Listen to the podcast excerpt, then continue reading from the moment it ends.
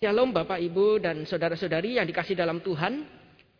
Hari ini kita akan melanjutkan pembahasan kita di dalam kitab Kolose yaitu di dalam Kolose pasal yang pertama ayat ke-24 sampai pasal yang kedua ayat yang kelima dengan tema pelayanan dan penderitaan. Kita akan membahas di dalam Kolose pasal yang pertama ayat 24 sampai dengan pasal yang kedua ayat yang kelima. Sebelum kita membaca bagian ini secara sederhana, itu bisa dibagi menjadi dua bagian besar, yaitu di dalam bagian pertama, ayat pertama, pasal pertama ayat 24 sampai 29, Paulus itu nanti akan memperkenalkan pelayanan dan peran misinya dia.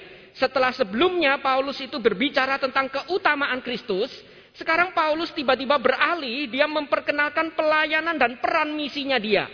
Dan di situ dia menekankan pada hal yang paling penting, yaitu Injil, misteri yang telah dinyatakan. Ini bagian pertama, yaitu ayat 24 sampai ayat 29.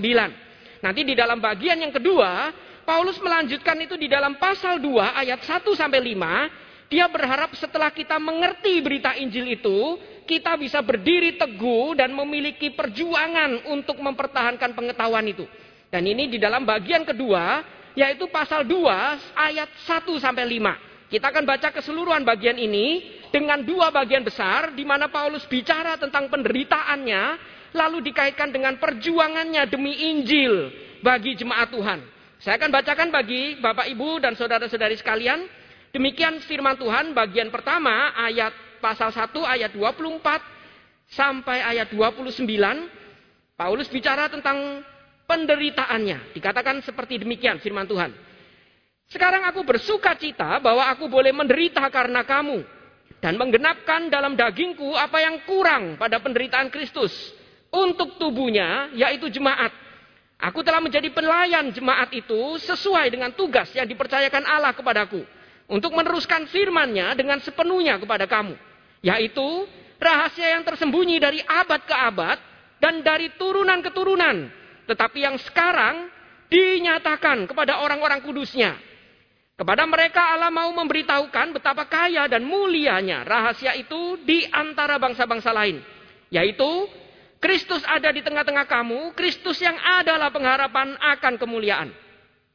Dialah yang kami beritakan. Apabila tiap-tiap orang kami nasihati dan tiap-tiap orang kami ajari dalam segala hikmat. Untuk memimpin tiap-tiap orang kepada kesempurnaan dalam Kristus. Itulah yang kuusahakan dan ku bergumulkan dengan segala tenaga sesuai dengan kuasanya yang bekerja dengan kuat di dalam aku. Lalu Paulus kemudian memberikan pengharapannya, perjuangannya untuk berharap kita bisa mendengar berita Injil itu dan sungguh-sungguh membawanya di dalam hati kita. Dikatakan bagian kedua, karena aku mau supaya kamu tahu betapa beratnya perjuangan yang kulakukan untuk kamu. Dan untuk mereka yang di Laodikia dan untuk semuanya yang belum mengenal aku pribadi. Supaya hati mereka terhibur dan mereka bersatu dalam kasih. Sehingga mereka memperoleh segala kekayaan dan keyakinan pengertian dan mengenal rahasia Allah yaitu Kristus. Sebab di dalam dialah tersembunyi segala harta hikmat dan pengetahuan. Hal ini kukatakan supaya jangan ada yang memperdayakan kamu dengan kata-kata yang indah. Sebab meskipun aku sendiri tidak ada di antara kamu, tetapi dalam roh aku bersama-sama dengan kamu dan aku melihat dengan sukacita tertib hidupmu dan keteguhan imanmu dalam Kristus. Jadi Paulus di dalam bagian pertama membuka dengan dia bersukacita. Kemudian di dalam bagian penutup pasal 2 ayat 5 dia mengatakan dia juga bersukacita. Karena melihat tertib hidup jemaat dan keteguhan imannya di dalam Kristus. Ini yang dikatakan Paulus di dalam bagian ini yang berbicara tentang pelayanan dan penderitaan Paulus. Dan di dalam bagian ini Paulus itu membagi menjadi dua bagian besar, di mana dua bagian besar ini punya pola yang sama, yang berulang, di mana kita bisa mengenal ini secara kiasmus. Pertama Paulus itu membicarakan tentang penderitaannya. Itu di dalam bagian pertama ayat yang ke-24 dan ayat yang ke-29. Lalu penderitaan itu Paulus kaitkan dengan tugasnya. Jadi Paulus itu menderita bukan karena sebab ambisi dia, hasrat dia, tapi karena tugas yang Tuhan itu berikan bagi dia. Yang menurut rencana Tuhan, menurut kehendak Tuhan. Dan apa itu tugasnya? Dia mengaitkan itu dengan pesan yaitu misteri yang dulu itu berabad-abad itu terkubur, tidak bisa kita itu ketahui, sekarang itu dinyatakan sehingga kita bisa mengetahuinya. Ini bagian pertama. Paulus itu menderita intinya karena pelayanan dia untuk pemberitaan firman Tuhan. Lalu di dalam bagian kedua sama dia mengulang juga, dia itu menekankan perjuangannya. Jadi kalau tadi penderitaan, sekarang dia menekankan perjuangannya dia. Meskipun jemaat itu belum mengenal dia, karena jemaat Kolose bukan didirikan oleh Paulus, Paulus belum pernah datang ke sana, Paulus itu belum dikenal, tapi setidaknya Paulus itu berjuang bersama mereka di dalam roh. Jadi meskipun tidak hadir secara tubuh, tapi Paulus itu berjuang dengan mereka dalam roh. Kebersamaan itu Paulus lakukan bersama dengan mereka. Dan itu perjuangan itu sekali lagi dilandaskan karena tugas yang Tuhan berikan, rencana yang Tuhan sudah rancangkan bagi dia, yaitu untuk agar pesan misteri itu bisa diterima dan dipertahankan bagi jemaat. Ini pola yang Paulus itu sampaikan di dalam kolose pasal 1 ayat 24 sampai pasal 2 ayat yang kelima. Jadi kita bisa sederhanakan, Paulus itu bicara tentang penderitaan dan perjuangannya di dalam memberitakan Injil. Dengan pola Paulus menekankan perjuangan dan penderitaannya itu dikaitkan dengan kehendak Tuhan, rencana Tuhan untuk pemberitaan Injil. Jadi sekali lagi Paulus menderita dan berjuang sebagai pelayan jemaat. Jadi ini penting sekali karena banyak hamba Tuhan itu ketika melayani lupa kita itu pelayan jemaat. Kita memang melayani Tuhan, tapi kita tidak lebih tinggi dari jemaat, kita melayani jemaat. Kita dipercaya untuk meneruskan tugas yang Tuhan itu sudah rancangkan bagi kita untuk membawakan pesan Injil bagi jemaat. Itu tugas setiap kita orang Kristen yang ditebus Tuhan, yang diberikan Injil, menerima Injil itu. Ini yang ditekankan oleh Paulus. Sekarang kita akan membahas satu persatu di dalam bagian ini kita melihat di dalam bagian pertama, yaitu Paulus menceritakan tentang penderitaan dia, perjuangan dia ketika dia memberitakan Injil. Setelah dia memberikan keutamaan Kristus, sekarang dia beralih berfokus pada inti pelayanan dia, yaitu pemberitaan Injil. Dia katakan seperti demikian. Sekarang aku bersuka cita, dia bersuka cita karena aku boleh menderita karena kamu. Jadi Paulus ini bukan orang yang masokis, dia bersuka cita karena penderitaan. Lalu seperti pada zaman itu banyak sekali orang itu yang sengaja membuat dirinya menderita agar bisa beribadah kepada Tuhan. Dia mencambuki dirinya, menyiksa dirinya, sehingga kelihatan rohani, lalu dia itu bisa disebut menderita bagi Kristus. Paulus bukan senang menderita, bersuka cita karena penderitaan itu, tapi dia katakan dia bersuka cita karena penderitaannya itu dia lakukan untuk jemaat Tuhan. Dia katakan sekali lagi, aku bersuka cita bahwa aku boleh menderita karena kamu. Dan menggenapkan dalam dagingku apa yang kurang pada penderitaan Kristus. Itu yang Paulus itu sukacita. Sukacita Paulus karena dia boleh diizinkan menderita untuk jemaat Tuhan. Dan kalimat berikutnya ini yang mungkin sedikit lebih rumit untuk kita pahami. Dia katakan dan menggenapkan dalam dagingku atau tubuh secara daging. Apa yang kurang pada penderitaan Kristus untuk tubuh Kristus yaitu jemaat. Jadi Paulus ingin mengatakan seolah-olah apa yang dilakukan Kristus itu kurang, penderitaan dan penebusan Kristus kurang, sekarang dia itu menambahkannya, menggenapkannya. Banyak yang mengerti seperti demikian. Tapi di dalam bagian ini sekali lagi Paulus bukan sedang mengatakan Kristus yang utama itu penebusannya kurang. Saya rasa kalau seperti itu Paulus tidak konsisten. Tapi Paulus ingin mengatakan Kristus yang utama itu penebusannya sudah cukup lengkap tapi kita mengenal istilah teologis already and not yet. Kristus sudah menebus kita cukup, tapi tahap konsumasi itu belum lengkap, belum terjadi. Jadi di dalam bagian antara masa penebusan dengan masa nanti Kristus datang kembali, penyempurnaan. Di situlah ada ruang Kristus itu mengizinkan dia berbagian mencicipi penderitaan Kristus untuk membangun tubuh Kristus. Ini yang dikatakan Paulus. Jadi Paulus sekali lagi melihat pelayanan dia, dia bersuka cita meskipun susah, dia dipenjara, bahkan dia dianiaya. Tapi dia bersuka cita bukan karena penderitaannya, tapi karena penderitaannya itu bisa membawa orang itu percaya menerima Injil. Dan di situ dia memandang penderitaannya itu sebagai berbagian di dalam penderitaan Kristus. Sampai nanti genap. Ketika Kristus itu datang kedua kali, semua itu sudah lengkap. Paulus diizinkan menjadi agen pribadinya Kristus. Tim intinya Kristus. Pekerja utamanya Kristus. Lingkaran dalamnya Kristus. Karena itulah dia rela menderita dan dia bersuka cita karena penderitaannya adalah penderitaan yang istimewa bagi dia. Ini yang dikatakan Paulus. Jadi Paulus itu sebenarnya ingin menekankan dua hal di dalam bagian ini. Bahwa penderitaan tubuhnya secara fisik ini itu sebagai penggenapan. Yaitu dengan kata lain, dia itu bukan Kristus itu kurang perlu ditambahkan. Tapi dia mencicipi hingga nanti tahap penggenapan. Berapa banyak dari kita yang diizinkan mencicipi bukan cuma kebangkitan tapi juga penderitaan kita setidaknya bisa merasakan bagaimana kesulitan Kristus mencintai jemaat tapi ditolak, diludahi, bahkan dibunuh. Berapa banyak dari kita yang diizinkan mencicipi seperti demikian?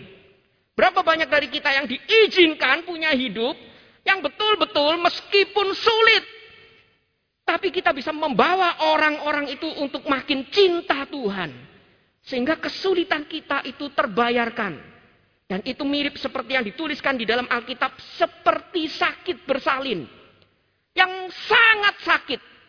Bahkan kita itu sangat ketakutan. Beberapa ibu bahkan takut melahirkan secara normal. Inginnya langsung dibius, bangun-bangun sudah lahir. Biar tidak merasakan sakitnya yang begitu sakit. Tapi kita tahu sakit bersalin itu. Ketika anak itu lahir, kita itu lupa tadi menangis, lupa tadi itu sakit begitu kesakitan. Sekarang penuh sukacita karena ada satu hal yang indah ada di hadapan kita. Berapa banyak dari kita yang diizinkan seperti itu? Karena itu Paulus menekankan, penebusan Kristus ini bagi jemaat sebagai tubuh Kristus itu adalah cara dia memakai tubuh kedagingan dia. Saat itu kalau kita lihat di dalam nanti kalau pasal 2 diungkapkan juga, banyak guru-guru palsu itu yang dikatakan mencari kenikmatan duniawi. Dengan kata lain mencari atau dia itu berambisi mengejar kenikmatan daging, kenikmatan tubuh secara kedagingan. Karena itu Paulus di dalam bagian ini mengatakan, aku menggenapkan justru di dalam dagingku ini Aku gunakan ini sebagai alat untuk bisa menderita bagi jemaat Tuhan. Ini luar biasa bukan? Dia tahu tubuh dia sudah ditebus. Sekarang cara yang paling baik untuk menggunakan kedagingan kita yang sudah ditebus adalah kita lakukan itu untuk pekerjaan Tuhan. Bahkan sengsara pun dia rela. Dengan istilahnya karena semua orang fokus menyerang Paulus, memenjarakan Paulus, sehingga orang-orang yang mungkin baru lahir baru itu tidak terlalu diserang.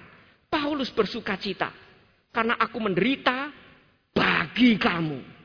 Aku yang diizinkan Tuhan menudungi kamu. Mirip seperti yang dulu Allah lakukan juga bagi Musa.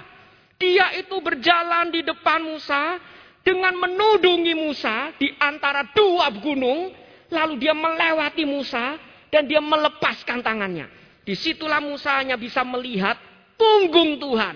Berarti Tuhan yang berjalan di depan, kita hanya dilindungi, kita itu hanya kena cipratan-cipratan dari apa yang dilemparkan kepada dia. Semua batu besar yang dilemparkan ke dia, kita hanya kena cipratan-cipratan kecil. Kita bersuka cita jika kita sekarang diizinkan untuk menjadi orang yang berjalan di depan membawa jemaat untuk kenal Kristus, dan bahkan kadang-kadang kita diizinkan susah, tapi bukan susah karena mengejar ambisi, susah karena ingin hidup lebih baik, susah karena ingin lebih nyaman, susah karena ingin lebih kaya, tapi kita susah karena jemaat Tuhan. Susah karena ingin orang lain bisa mengenal Tuhan.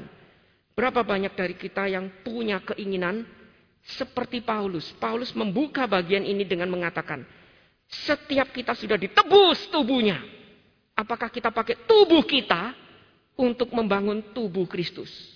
Membuat tubuh kita ini bukan menikmati kedagingan, tapi kita rela menderita untuk pekerjaan Injil. Rela hidup lebih susah untuk orang lain bisa mengenal Tuhan. Berapa banyak dari kita memiliki hal seperti ini. Tapi Paulus lanjutkan.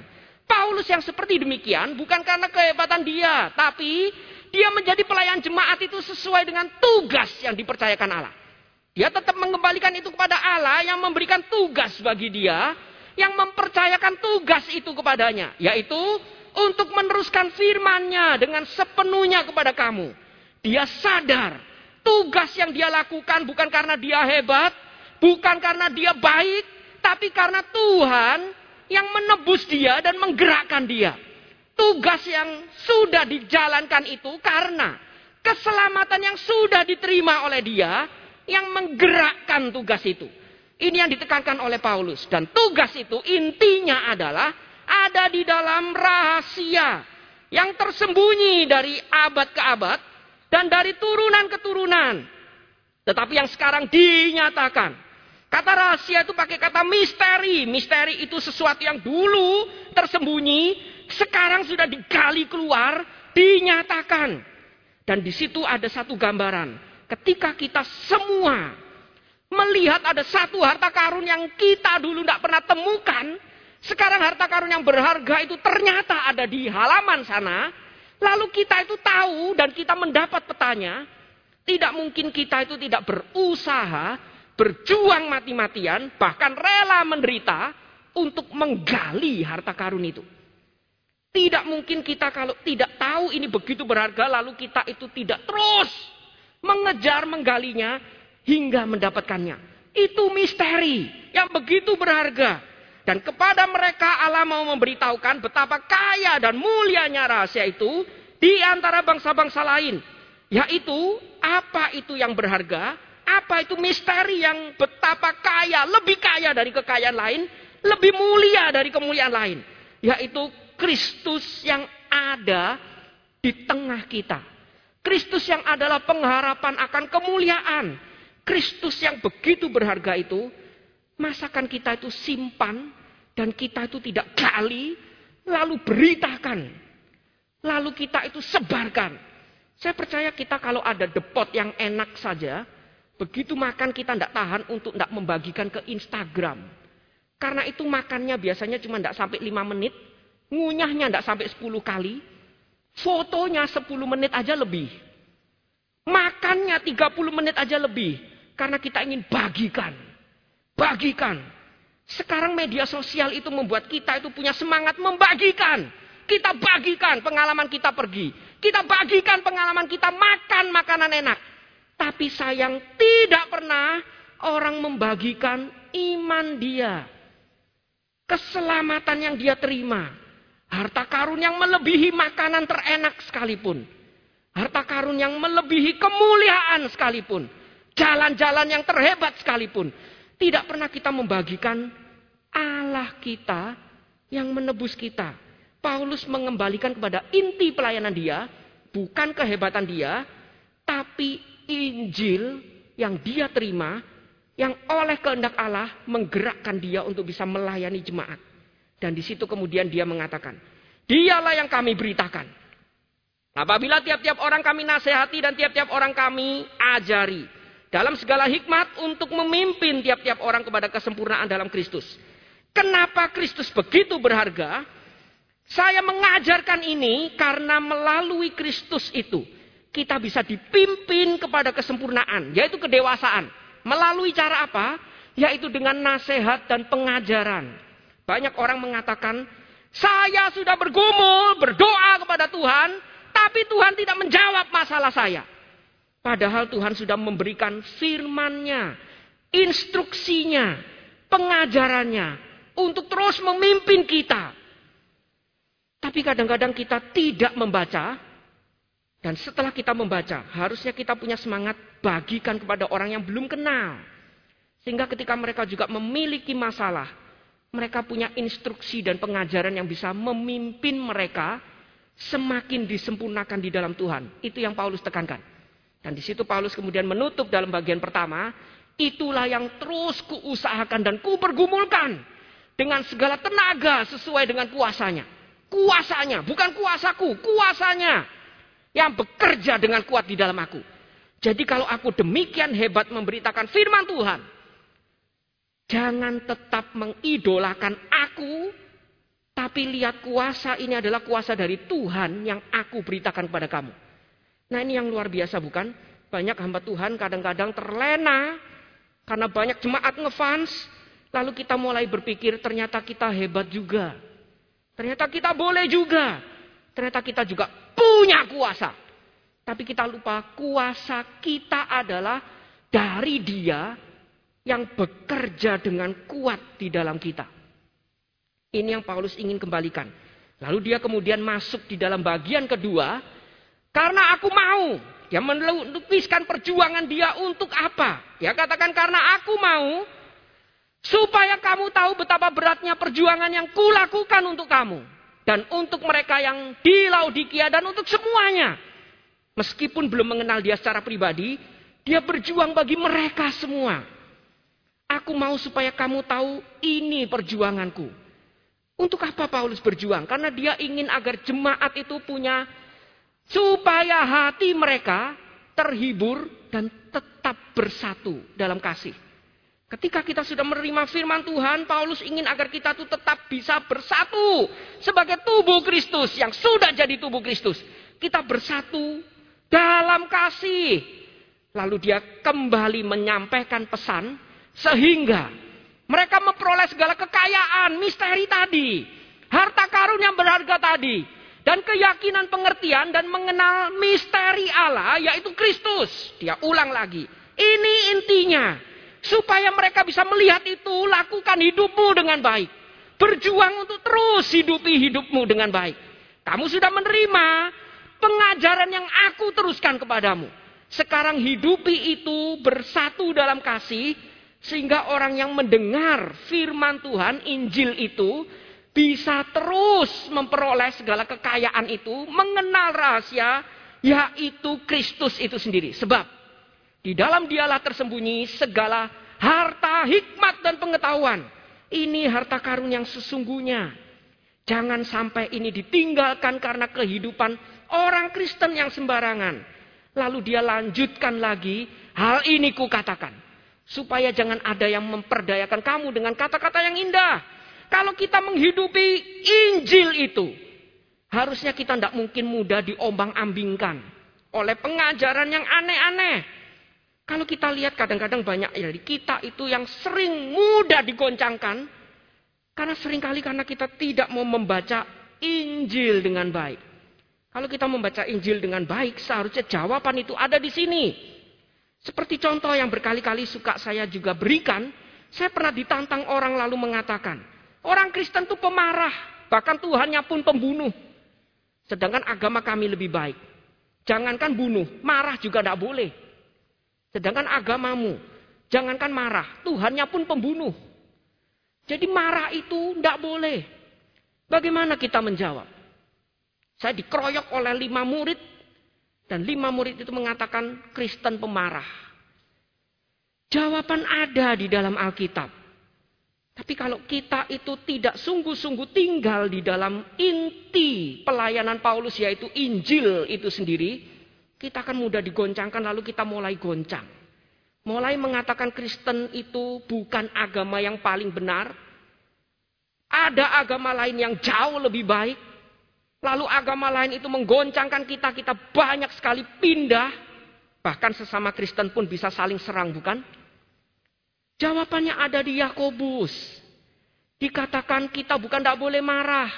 Tapi marah ada tahapannya. Cepat-cepat dengar, lambat-lambat bicara, lebih lambat marah. Orang-orang pemarah seperti saya tahu, sering kali kita marah itu karena suka membalik urutannya. Belum dengar, belum diskusi, sudah langsung marah. Setelah marah, baru bicara, baru dengar, baru tahu salah paham. Itu yang sering kali terjadi. Jawaban ada semua di Alkitab, tapi apakah kita itu baca dengan baik? Ini yang Paulus ingin ingatkan. Semua ada di sini. Hidupilah dengan baik. Sesama Kristen pun juga sama. Saya pernah didatengin oleh orang lalu mengatakan, Kristenmu itu Kristen sesat. Kamu nanti masuk neraka. Pindah ke gerejaku, gerejaku tidak sesat. Lalu dia bilang, di gerejaku diajarkan yang diselamatkan cuma 144 ribu. Kalau kamu tidak pindah, nanti kamu tidak selamat. Nah sering kali kita mudah sekali digoncang-goncangkan. Karena kita tidak pernah baca Alkitab dengan baik firman Tuhan. Saya cuma jawab sama dia satu hal. Yakin 144 ribu kotanya belum habis. Jemaat itu miliaran. Di dunia manusia itu berapa miliar? Yakin kamu yang maksa saya masuk gerejamu itu masih punya kuota? Coba cek dulu, masih ada enggak kuota buat kamu? Sama saya. Jangan-jangan buat kamu aja enggak ada kamu ngajak saya. 144 ribu itu masih ada sisa atau tidak? Kuotanya pasti masih ada atau tidak? Dia mulai bingung, betul nggak ya? 144 ribu iya ya, dari dulu sudah habis mungkin. Kenapa saya memberitakan seperti itu? Dia mulai goncang. Kalau kita itu sungguh-sungguh tinggal di dalam firman, harusnya kata-kata yang indah, yang memotivasi kita tidak akan mudah menggoncangkan kita untuk meninggalkan Injil. Lalu dia tutup dengan satu hal yang luar biasa. Sebab, meskipun aku sendiri tidak ada di antara kamu, tetapi di dalam roh aku bersama-sama dengan kamu. Dia terus hadir di dalam roh. Berarti dengan kata lain dia juga mengingatkan ada roh kudus yang terus hadir bersama kita. Hidupi itu. Dan aku melihat dengan sukacita tertib hidupmu dan keteguhan imanmu dalam Kristus. Dengan kata lain. Seorang bernama Anti Wright itu menggambarkan orang Kristen itu mirip seperti orang yang naik sepeda. Orang naik sepeda itu kalau berhenti jatuh. Jadi harus dia sandarkan sepedanya atau dia terus kayuh meskipun pelan. Kalau kita itu berhenti, pasti tidak seimbang jatuh. Biar tidak mudah jatuh, ya terus dikayuh. Atau kita berhentikan itu sepeda, kita sandarkan itu sepeda. Tapi kalau kita naikin itu sepeda, kita harus terus mengayuhnya agar tidak jatuh. Dan pertanyaannya ketika mengayuh, juga ada satu hal yang penting lagi, mengayuh ke mana? Mengayuh untuk terus sampai kepada Kristus, misteri kita. Yang dinyatakan bagi kita. Itu kehidupan orang Kristen. Yang Paulus ingin nyatakan bagi setiap kita. Dia menderita, dia berjuang untuk kita punya hidup seperti ini. Dia ingin kita sebagai jemaat terus mengayuh sepeda kita. Bukan cuma kalau weekend, pagi-pagi, sampai kadang lupa ke gereja. Tapi terus mengayuh sepeda kita untuk menuju kepada Kristus. Di situlah kita mengenal ada dua bahasa akhir di dalam bahasa Yunani. Skopos sama telos. Skopos itu akhir, yaitu sasaran di mana kita itu berikan sasaran di tengah itu yang paling tepat. Itu skopos. Tapi telos adalah bagaimana kita itu terus menuju mempersiapkan untuk bisa mencapai sasaran yang tepat itu. Paulus ingin agar kita itu bisa mengakhiri pertandingan dengan baik. Jaga ajaran itu, Lakukan dan hidupi itu terus sampai menuju ke arah Kristus dan mendapatkan Kristus. Itulah harusnya kehidupan yang kita jalani. Karena itu Paulus kemudian menutup bagian ini. Dia mengingatkan Injil sebagai pusat setiap kita. Jadi peran Paulus itu cuma pelayan jemaat. Sehebat apa pun dia, dia cuma pelayan jemaat. Dan pemberita Injil itu bukan cuma Paulus. Ada banyak jadi jangan cuma melihat Paulus. Karena penekanan Paulus juga bukan pada kuasa dia, tapi pada kuasa Injil. Lakukan semua ini dengan pusat kepada Injil. Paulus menderita karena Injil bagi kita. Dan dia ingin kita menghidupi Injil, mencapai Kristus, dan terus berjuang sampai akhir. Ini kehidupan yang Paulus itu nyatakan. Sehingga dia bisa mengatakan saya bersuka cita meskipun menderita. Dan sukacita itu diizinkan Tuhan untuk dia mencicipi berbagian di dalam penderitaan Kristus dan juga kebangkitan Kristus. Dia juga ingin kita mengalami hidup seperti demikian karena itu marilah kita terus berusaha mengayuh sepeda kita sampai mencapai garis akhir. Yaitu Kristus yang adalah harta karun, Injil sebagai pusat. Mari kita tundukkan kepala kita berdoa. Bapa di dalam surga, kami sekali lagi ingin merenungkan apa yang Paulus itu ingatkan bagi setiap kami. Terkadang bagi kami, orang-orang Kristen, kami lupa panggilan hidup kami. Karena kami terlena untuk menghidupi tawaran dan godaan dunia. Kami mengikuti ambisi kami dengan dalih kami perlu hidup, kami perlu bertahan hidup. Tapi kami lupa inti pusat dari kehidupan kami adalah Kristus yang memberi kami hidup. Karena itu Bapak Paulus mengingatkan bagi setiap kami bahwa setiap kami harusnya mulai memikirkan apakah ada Injil yang kami hidupi dan kami beritakan. Apakah ada Injil yang kami sudah terima itu kami pancarkan dalam kehidupan kami. Sehingga orang-orang di sekitar kami itu bisa melihat bukan cuma status agama kami, tapi bisa melihat betapa indahnya kehidupan bersama dengan Kristus yang melebihi kekayaan segala kekayaan apa pun, bahkan melebihi segala kemuliaan apa pun. Sehingga kami tidak menginginkan yang lain, hanya menginginkan harta karun yang satu itu yaitu Kristus. Dan kami tidak pernah tahan untuk tidak membagikannya kepada orang di sekitar kami. Karena itu Bapak berkati setiap kami untuk boleh terus menerus memiliki hidup yang mau berusaha bergerak mengayuh sepeda kami untuk menuju ke arah Kristus dan mendapatkan Kristus. Terus menghidupi Injil dan membagikan Injil. Sampai kami bertemu muka dengan muka dengan Tuhan kami. Inilah doa dan permohonan kami yang kami ini panjatkan. Hanya di dalam nama Yesus Kristus. Amin.